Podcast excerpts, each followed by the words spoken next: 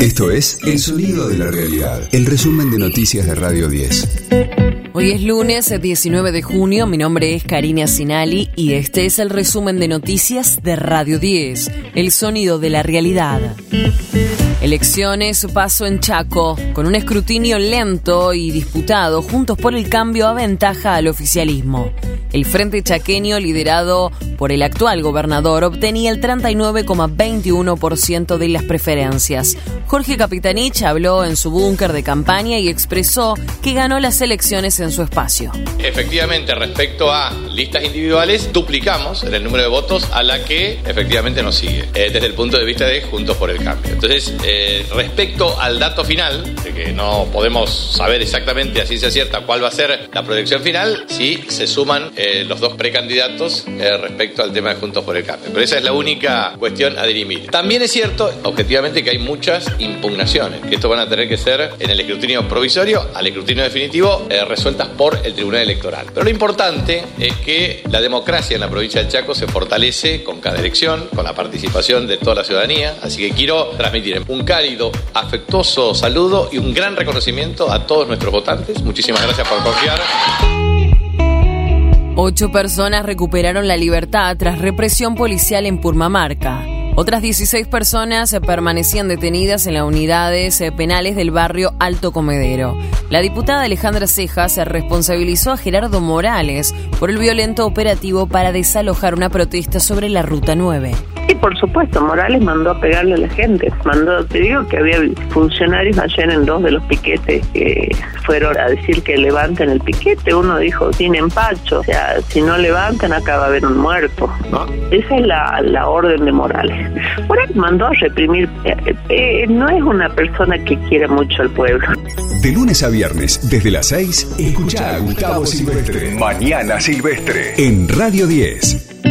El Ministerio de Economía acelera las negociaciones con el FMI. Analizan un pago anticipado de 1.700 millones de dólares. En Hacienda aseguran que el titular de la cartera, Sergio Massa, irá a Estados Unidos una vez que el acuerdo esté escrito. Las ventas por el Día del Padre descendieron 1,2% respecto al año pasado.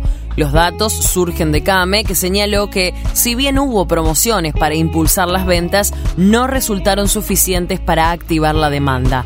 Agregaron que se esperaba una fecha tranquila en la venta comercial porque el festejo de este año coincidió con un fin de semana largo de cuatro días.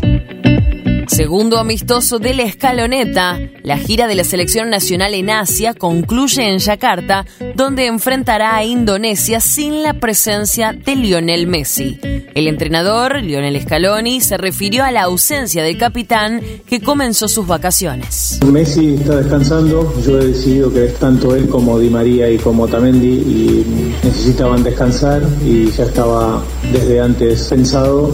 Jugaremos en Argentina, que es lo más importante Argentina está muy por encima de cualquier jugador. En este caso, Leo no está, pero están los demás y espero que la gente lo, lo disfrute.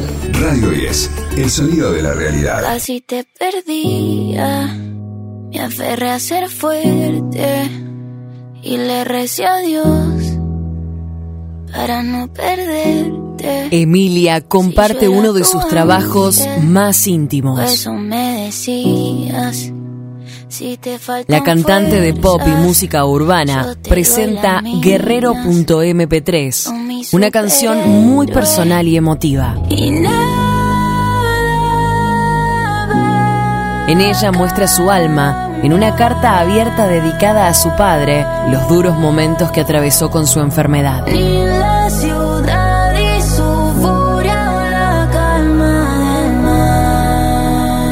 A diferencia de sus últimos lanzamientos con fusión de ritmos urbanos, la cantante y compositora Emilia Mernes presenta esta poderosa balada. Guerrero.mp3 llega en un importante momento profesional que incluye su Emilia 2023 Tour, con más de 22 fechas confirmadas en México, Europa y Sudamérica.